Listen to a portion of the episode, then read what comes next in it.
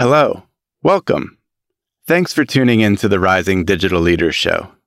You know, I've got this deep discomfort. We're being steamrolled by technology every day. It feels like we're losing our ability to connect with other humans.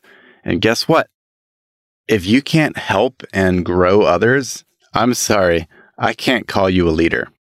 This is why I'm so excited to have Lori Zukin join us on today's episode. Lori is the founder and CEO of Zukin Leadership, where she and her team help C suite executives and frontline leaders navigate their deepest organizational challenges. Her clients include the NFL, Under Armour, NASA, and many more. Leaning on a PhD in industrial and organizational psychology, she also teaches at Georgetown University's leadership coaching program. Prior to founding her own company, she led more than 90 human capital consultants at Booz Allen Hamilton. Today, with Lori, we'll cover several topics, including tactically what it means to cultivate your passion and do work that you love. Secondly, Lori talks about a central theme of her work, which involves helping leaders know which role the team needs you to play coach, facilitator, or consultant. We also drill into the idea of choosing between two career paths, one driven by your head, the other driven by your heart. Lastly, we talk about cultivating more freedom in our lives across work and home life. I know you'll get a lot from this episode. Please enjoy.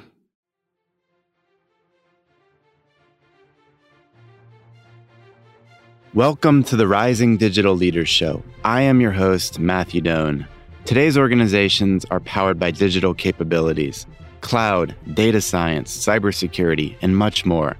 To be competitive, we must have tech savvy leaders steering the ships. But these people don't come out of thin air. We must develop them. This show is for the technical experts of the world, those brave souls that feel unheard and lost in the crowd, but know they were born to lead. We need you to rise, to become impactful digital leaders. In these episodes, we help you undergo a self transformation, developing the mindset and skill set that'll massively enhance your abilities, influence, and career potential. We take a different approach, pulling in lessons from philosophy, psychology, neuroscience, and history to enrich the professional and personal aspects of your life. Thank you for your time please subscribe to the Rising Digital Leaders Show. Now, let's dig in. Lori. Amen. Good to connect with you. You too. So I'm curious. You have a statement that seems to guide how you live your life, how you run your business. It's do what you love, love what you do. What's that all about? So I would say that word love really does uh, empower me and um, my work with my clients. I feel like if we focus on what we love to do, it helps us to see the world from that lens of positivity and possibility. And it reinforces itself and gives us more of what we love to do. And by that, I mean it opens up the doors that we want to open. So it just, it helps us view the world from that lens. And it leads to another mantra that I have that is love and the bottom line. And I believe that if we bring love into our work and our world, it will affect the bottom line.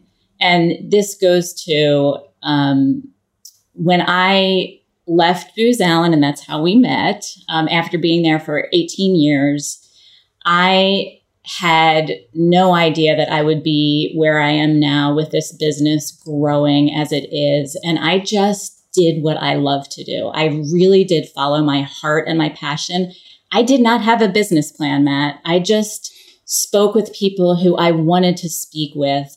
I did the work that I love to do, and it really helped me build a positive bottom line and I hope that I can bring that approach to my clients. There is an aside to this, and I feel like it comes from a position of some um, opportunity that was given to me. And so I don't take that lightly um, at all. And I, I still hope that, um, you know, even people who may not have been able to get a job at a Booz Allen or like that can still have that kind of approach um, and do what they love and work hard and get what they need. And when we when we talk later, hopefully about sort of where I came from um, and some of the hardships that my parents went through, um, I, I can you know sort of talk about the meaning of that and why I want to help people who may not have been able to get the education that I got and work at a Booz Allen like you and I were able to, et cetera, et cetera.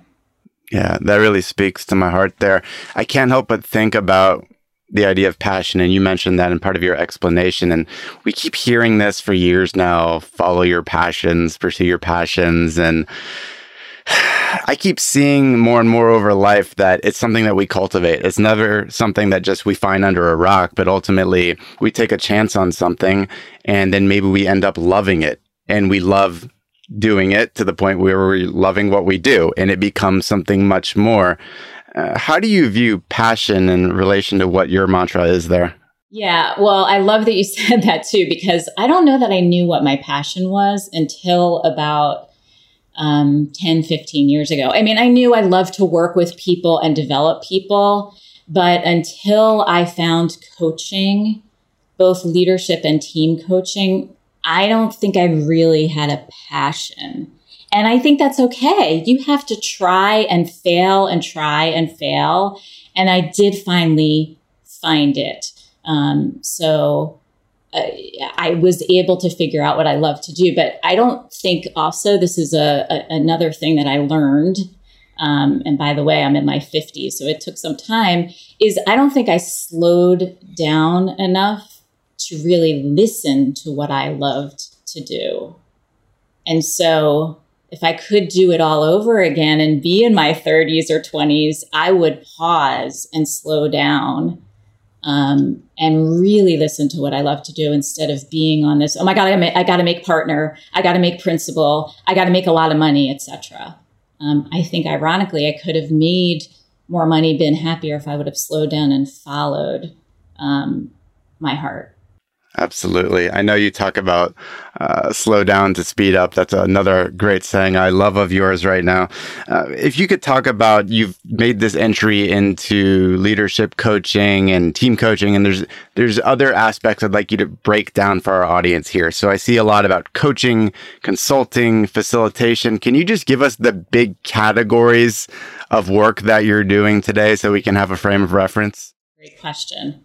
So coaching in coaching, um, and, by the way, yeah, I wear all of those hats with my clients, but I, I make it very clear when I'm working with my client which hat I'm wearing. So if I'm coaching, the leader who I'm working with is in charge, right? It is their work. Um, so I tend to, even physically, I'm sitting back when I'm coaching. I'm asking questions to elicit the client's wisdom and listening a lot to how they respond. I'm listening to their patterns, and I might share back in a neutral way, not a judgmental way, not an advice way, what I'm noticing and asking them to reflect back what they're what I've said to them so, Matt, I've noticed that you're speaking. Um, you you you've interrupted me five times in our conversation. What what do you notice about that? And you might say, well, I tend to be, you know, really nervous when we talk about this topic of that financial decision I need to make. Okay, would you be willing to talk about it? Right? So I'm I'm trying to be neutral, I'm reflecting back. If I am facilitating in a room, I'm literally, I'm holding the pen. I own the meeting. Uh, I am driving the team through an approach that I've designed to a solution. And then consulting, I have an answer. I, I might, I'm leaning in more and I have an answer because I've done all of this analysis and I have an answer. With coaching, I don't have the answer you have the answer. I'm just helping you to see what it is based on your wisdom.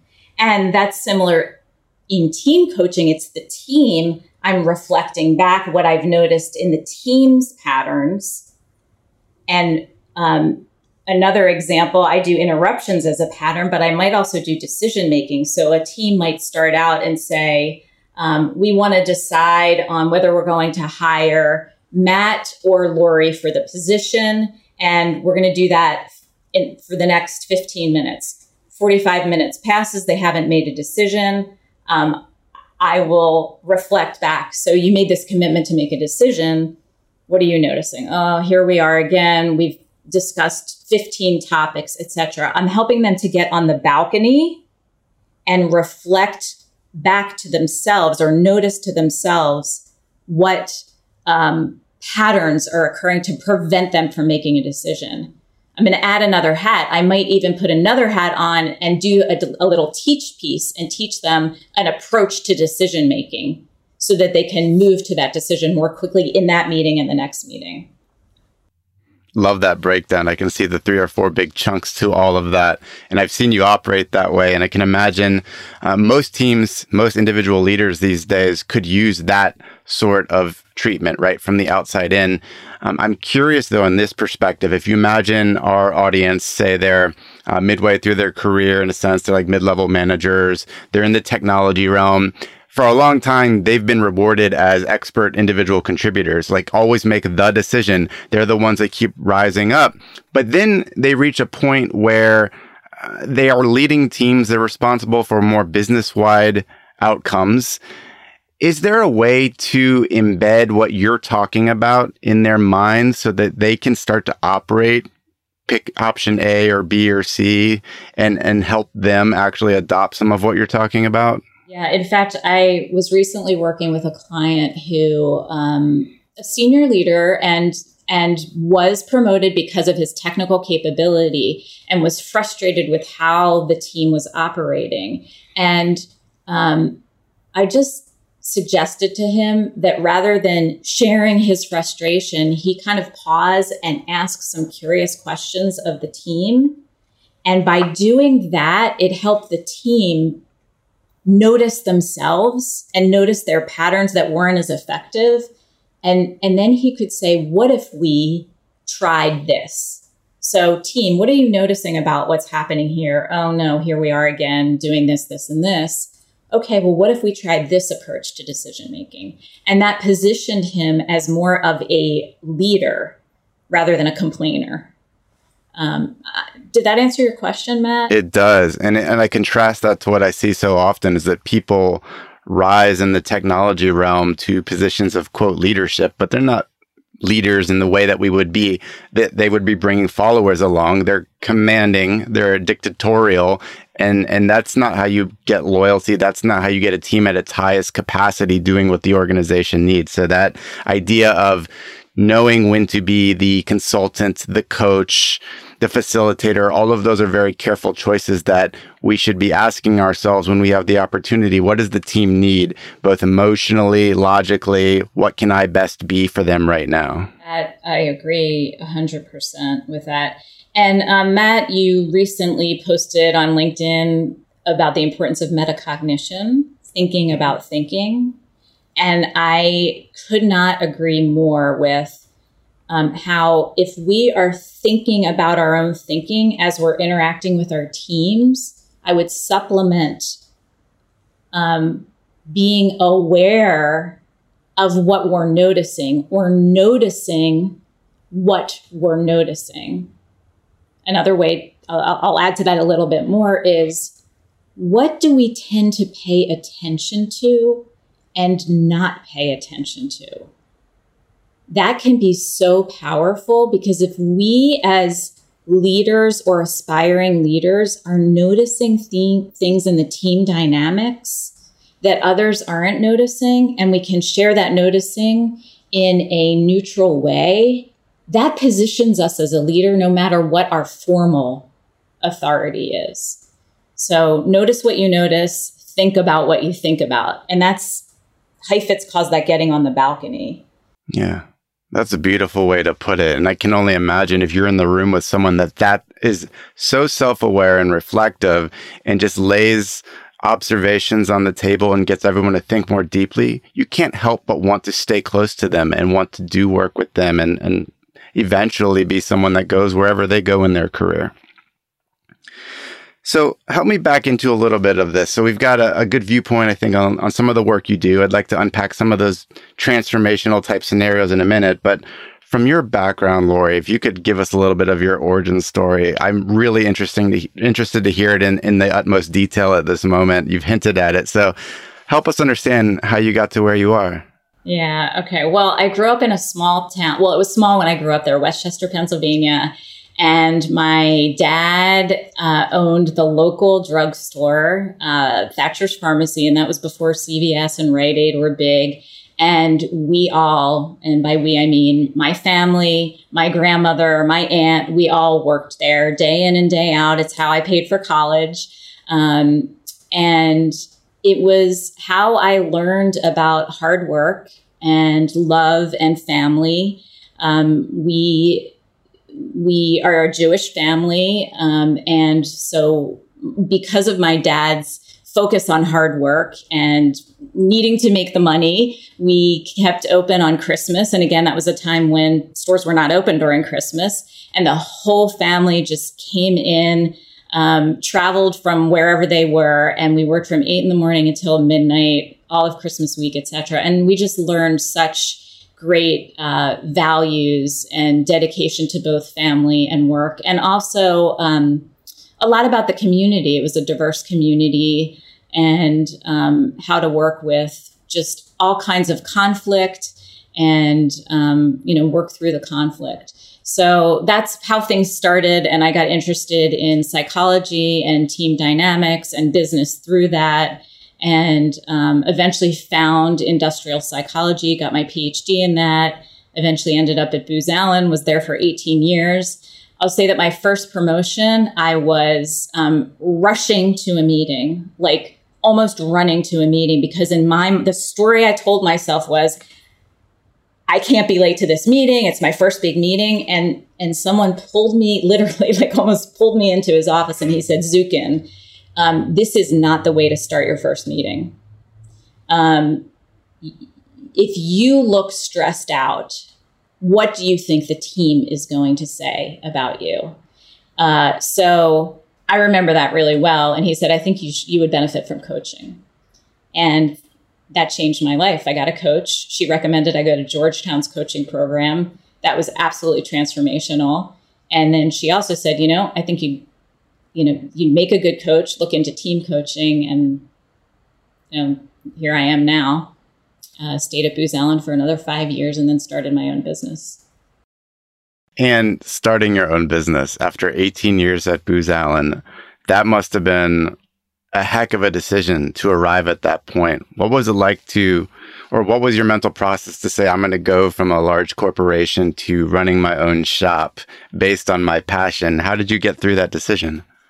So, you know, some say, like, how did you just jump into that? And I don't think I really jumped, even though it looks like it was a jump. I think over a few years, it was really about, you know, and through the own coaching work that I did on myself or that I had others do with me for me, um, I realized it was time for me to um, to be me and to do more of what I really love to do and be my own boss. Um, as much as I learned at Booz Allen, there are constraints of a large organization, and I, I needed to just feel what it was like to do what I wanted to do. I'll never forget a friend just saying, You need to be Lori now. And so as I looked around at other opportunities, I could feel the constraints, like literally feel them in my body of what another organization would look like. And I said, I just have to try this. I have no idea what it's going to look like. No idea. But I'm just going to follow doing what I love to do. And that is coaching people and teaching. I was teaching at Georgetown at the time. And so I had enough of a, a, a foundation while I was at Booz Allen to um, to start out and pay the bills thanks to the Georgetown work and one client. Um, so it didn't it didn't feel like a jump because I had been thinking about it and I, I knew I had to I knew I had to be me at that point. Yeah. Uh, so for anyone that's made this jump, I'm sure you have a really stark contrast between previous corporate life and new entrepreneurial life. How would you describe the difference at this point? Yeah. Oh gosh. And it's been five years, so it feels like so long. My life is so different now. Um, so how would I describe the difference? Um, I would say, um, I can be I can be more picky about how I use my time. Um, I uh, my husband is my IT guy. That's a little different. um, I have a f- I have fewer clients that that I can be more hands on with. So when I was at Booz, I was you know in an executive position, but I I was behind the desk, I'll call it, and not as much with my clients, and that was something I wanted to shift. Uh, so what else has changed? And then just the lifestyle has changed. I, I walk several times during the day in between meetings, um, and was doing that even before COVID. So a lot more freedom um, to choose my own clients, do my own business development, and connect with a lot of different types of people in different industries, um, and you know who who both do coaching and other kinds of industries. So more flexibility is, is I guess how I'd put it. Yeah. You know, it's interesting. You picked up, you made two statements there on flexibility and freedom. Uh, about a week ago, LinkedIn did an analysis of the post COVID lifestyle that different generations want, whether it's baby boomers on down to Gen Z and everyone in between. And flexibility is the number one thing that people are craving. And when you broke down some of the comments, and this is something I've seen in my coaching practice with some of the digital professionals I work with. Is this idea of more freedom. Now, everyone wants more freedom, right? You feel that over time as you grow and you want different types of freedom, whether it's financial or more flexibility in your work. But I'm seeing this very pronounced uh, uh, demand for it when I'm talking with people one on one. And many people don't quite grasp what that could look like because most of them grow up in the nine to five. It is what it is. I climb the ladder. But I'd say more and more my observations, and I would love your take on this, is that we have more room and flexibility to create freedom. You know, if you have a certain passion or you want to cultivate one, per our comment earlier, there's room on the edges of your day or on your weekends to start packaging that to let the world know that you're in the business of X or Y. And the more that you can actually start testing that on the side, you don't need to make the full leap that you made. I mean, you had a, a, a, lot of background and confidence as much as anyone could have in making that leap. But even someone earlier in their career right now, I think if you started to harness your skills and test them out, whether it's blogging, podcasting like this, YouTube videos, um, even just posting every day on a social media platform or doing one on one coaching. There's all these little ways to test out what you're really made of and, and what you could be in the future. I'm just really optimistic that our audience, the people that, that you're working with, some of the folks that I coach could all start to test out what they love and eventually start doing what they love more and more in the future, given where we are today. Matt, I think you said that so well. And you know, with all of the social media opportunity, like you said, podcasts, etc., there are opportunities to test things. And and by the way, um, perfection it is the enemy of good. So don't wait until it's perfect. Just get it out there. And and it's okay to say I'm I'm working this add add your ideas to it please you know that kind of thing. Absolutely. And um, there's so many people out there that are hungry for new ideas and for energetic people. And so it's not just about what the thing is it's about who the person is. Is the person a risk taker? Is the person energetic about what they're doing whatever it is that they're doing are they seeking input? Those are the kinds of people who I want to hire on my team. Um, so, yes, I agree 100%. Just getting ideas out there. I was listening to a podcast actually this morning uh, with James Clear, the author of Atomic Habits, and he was describing what it was like before he had 5 million books sold and is the author that we all know him to be and has this newsletter that's over a million people at this point. But he was talking about the reps, putting in like C plus work at A plus consistency at whatever it is you want to be known for. And then as you learn, maybe you like it, maybe you don't. Maybe you talk to the world about psychology. Maybe you talk to the world about um, some coding practices that you want to get out there into the world, whatever it is, test it out for a while, put in the reps, and then you're going to feel something deeply, whether it's resonating and whether it's something you want to keep doing. You're going to feel energy or no energy from it. And, and, the more that you trust that, I think there's just a lot of testing that we need to put ourselves through in order to see what sorts of freedom we can create for ourselves in our life.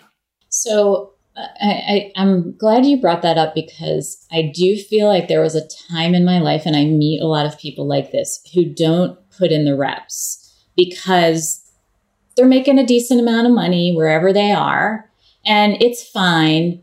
And it's too hard or painful to slow down and feel that discomfort of, huh, am I really enjoying this? Is this really what I want to be doing? Because that is painful. It can be upsetting to be like, huh, I've been at X organization for 20 years. Am I really enjoying this?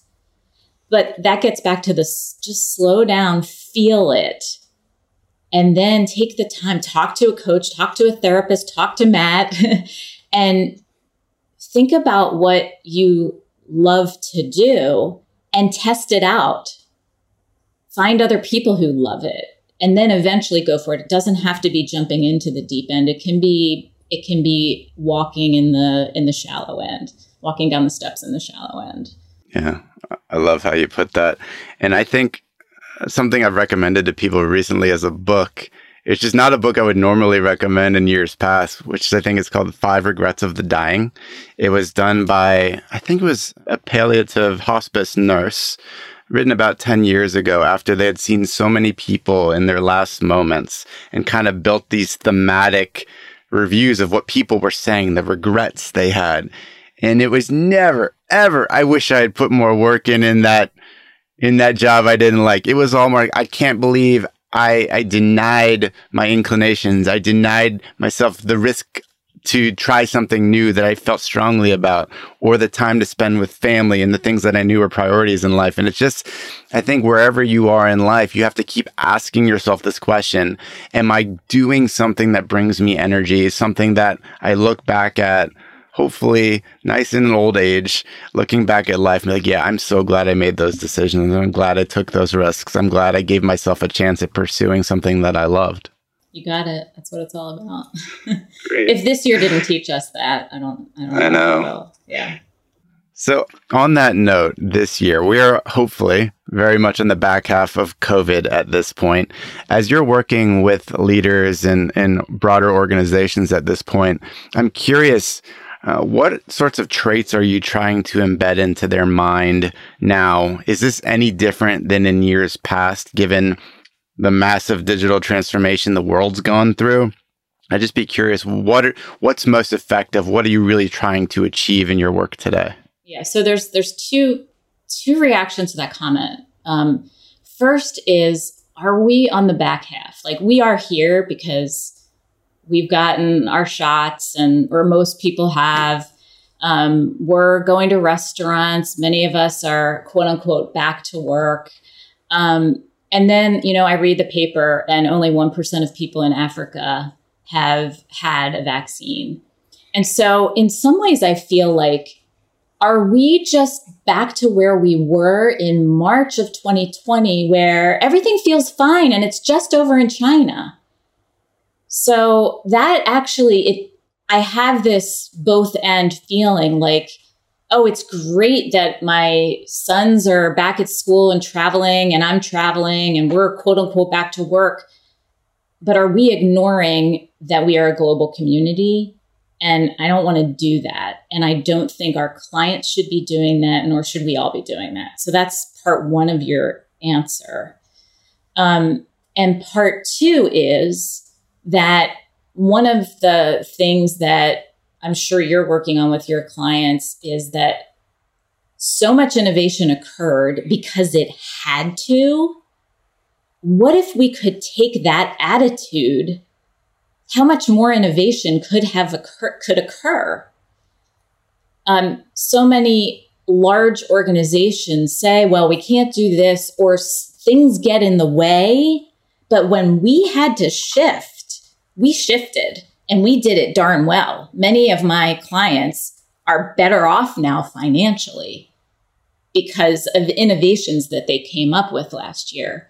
So I want to help my clients rethink what innovation could be if they didn't have to do it, but but sort of had to. COVID was a forcing function for change. How do you keep a continual forcing function in place so that they're always bettering themselves? Yeah. I mean, we are we are more adaptable than we think we are. Last year we thought, "Oh my god, how are we going to do this?" And now, how are we all going to work from home? What are we going to do? And now we don't want to quote unquote go back to the office. By the way, I've heard some people say it's not about going back, it's really about going forward to the office. So I kind of like that terminology. But um, yeah, what can be the forcing function? We are more adaptable. That that would be what yeah. I want to work on with my clients as we move forward.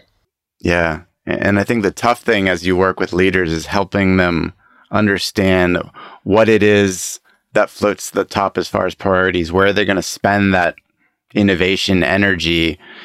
Uh, years past, especially in tech, I mean, either you're doing something massively transformational, like moving to the cloud, and that would take years and it felt like you never had a victory, or you had these slow incremental changes that never felt like they moved the needle at all, like installing this new version of some um, cyber threat malware tool or some architecture tool. And it's like no one notices, no one feels like it's a difference, but it's almost like you as a leader, how do you bring purpose more so than ever to the change you're trying to drive and make people feel that energetically so that they have all that motivation when they get up every day to spend their time in their discipline, right? It's like, how do you, uh, we had a great reason to go work from home in the last year.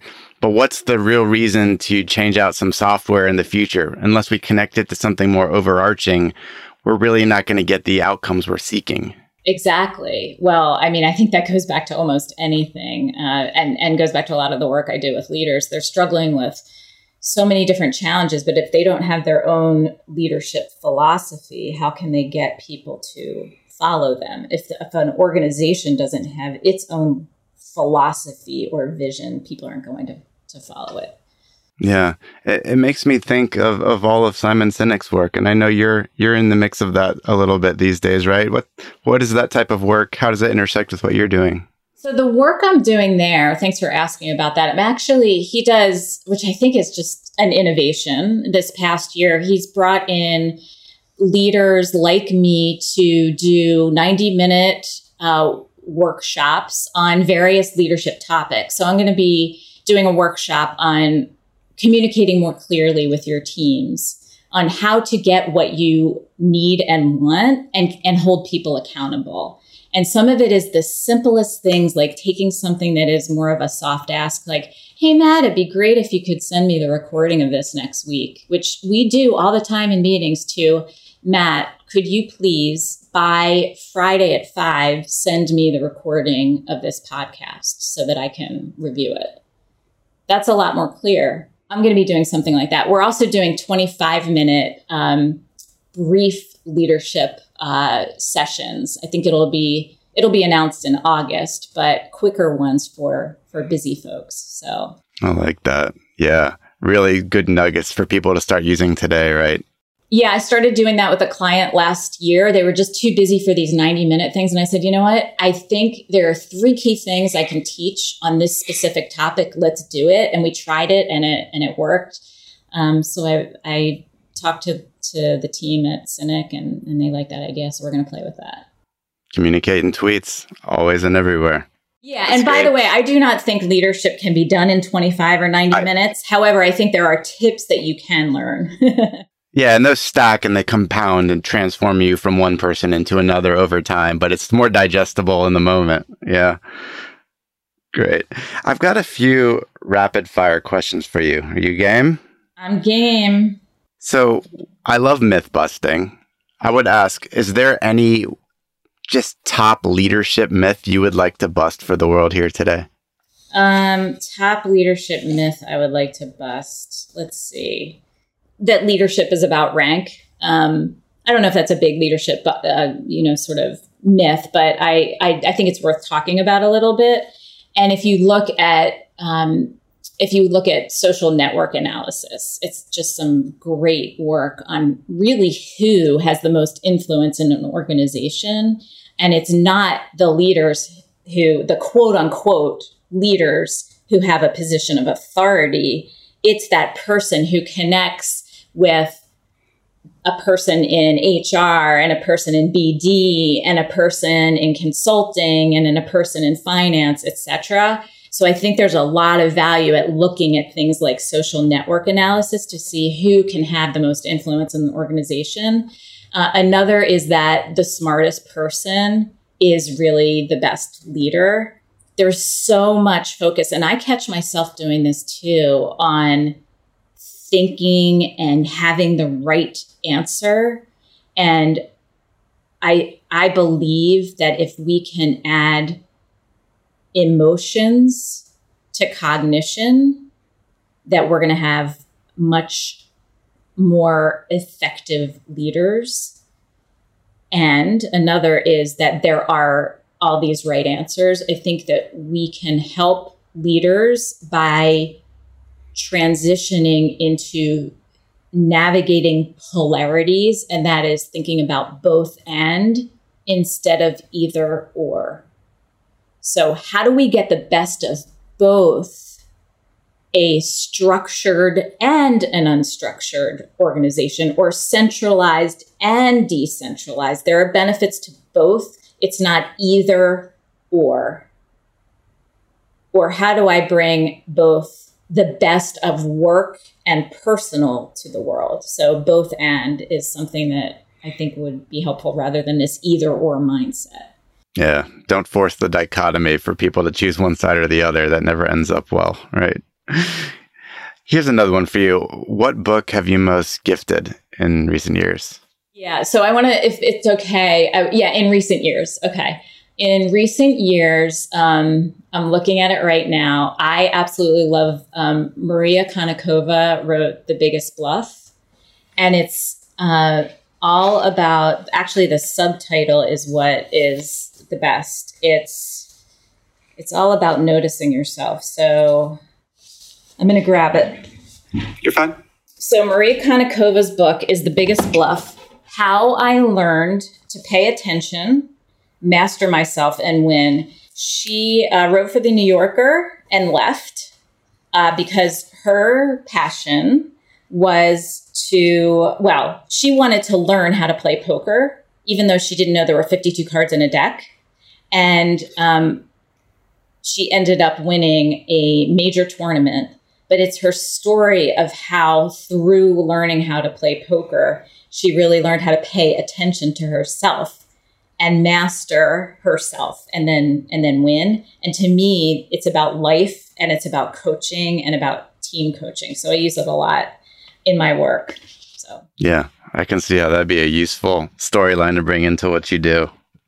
If you were starting your career right now what advice would you give yourself? Yeah and we we've talked about this earlier. It would be to really get off of the treadmill of life and stop running and walk more slowly and really notice, like pay attention to what really gives me joy, both at work and at home, and follow that at an follow it. Um, instead of focusing on, oh, I got to be at this meeting. I got to take this phone call. I got to go to this client thing. I got to do this project because it's going to get me the promotion. I would have left I, I, mean, there are specific examples I can think of where I made a choice to be at work because of being on the treadmill. I would have gotten off the treadmill and made different choices to do what I love to do, whether it was to be with family or to coach someone or to teach at Georgetown, um, instead of worrying about my promotion or this, you know, how this person's going to think about me. And that's another thing is that I've learned also is who do you choose in your world to judge where you are in life or to judge you on who you are? Who are you who are you giving that power to? Is it people who you want to become like or not? Yeah, like your internal board of directors, right? Your ability whether whether they're here or not here, but you know that you're accountable to them in some way or you at least want to role model some of their behaviors and use them to help guide your day in and day out. That's great. A couple last ones for you. In the theme of the rising digital leader, I like to ask this: How do you rise each day? Yeah, um, that's that's a great question. So, because my kids are older, and I don't have to take care of them, I have this freedom now, and so I rise, and I pay attention to what am I feeling. So I don't have a routine that I do every day. I know a lot of top athletes, top leaders, you know, they wake up, they do this, this, this. I pause and I really notice what is it that I need and want right now. And sometimes it's a walk. Three times a week, I work out with my girlfriends at 6 a.m., and we've been doing that for 10 years. Um, it might be to journal. It might be um, it might be drink a glass of water and get right to work. But I I do pause and notice that would be the thing I'd say is consistent. And then I make a choice about what is going to be best for me for the day. And I love that I now have the freedom to be in choice and it's not a mechanical thing. Like I'm up, so now I have to do X, Y, Z, A, B, C, D, E, F. I'm up and I notice where I am. And then I make a choice as to what I'm going to do go for a walk, either or go to my workout, call my kids, journal, whatever it is. And because I have so much flexibility in my day, whatever I don't do in the morning, I can do throughout the day. I love that. I think just your ability to master presence, that's so powerful in every element of life. If you can stop, listen to yourself, use that internal guidance system on what you want to do to spend your time, like talk about powerful leadership skills. Yeah, thank you. I don't know that I have it mastered. I don't know that anyone has it mastered, but thank yeah, you for that. Fair point. And I would say I practice it. yeah. Yeah. Well, given that's how you start your day, it's very admirable. Keep guiding us in, in that. That's wonderful. Lori, with you and, and your company, where can we find you more online? So www.zukinleadership.com. Z U K I N leadership. Yeah. Great. And for everyone listening, definitely follow Lori on LinkedIn. She has some amazing inspirational posts that are super practical too. And stuff like the work with, with Simon Sinek's company and the Stanford work. I mean, that's all amounting to some really impactful stuff in the world. So uh, I'll definitely make sure to include that in the show notes for everyone as well. Any closing comment you want to leave with our audience here today, Lori? Well, I'm going to leave with um, my favorite quote that's also on my website, and um, it's Viktor Frankl. Um, and if you don't know Viktor Frankl, please look him up. He's a Holocaust survival survivor, and I, you know I think the quote it just links back to a lot of the things I've talked about, but it's really it's between stimulus and response. There is a space, and in that space is our power to choose a response, and in that response lies our growth and freedom. So I hope everyone can, who's listening, can have that growth and freedom that they are seeking. So Beautiful. Thank you, Matt. It's been a pleasure to talk to you. You as well. Thanks so much for the time. We'll connect again soon. This is your host, Matthew Doan. Thank you for listening to the Rising Digital Leaders Show. Again, my mission is to help you elevate your career as a digital leader and live a thriving life. I hope this episode sparks new thinking and helps you take meaningful action in your world. If you enjoyed the experience, I'd be so grateful if you subscribed and left a five star review. That's it for now. Until next time, my friends, stay virtuous.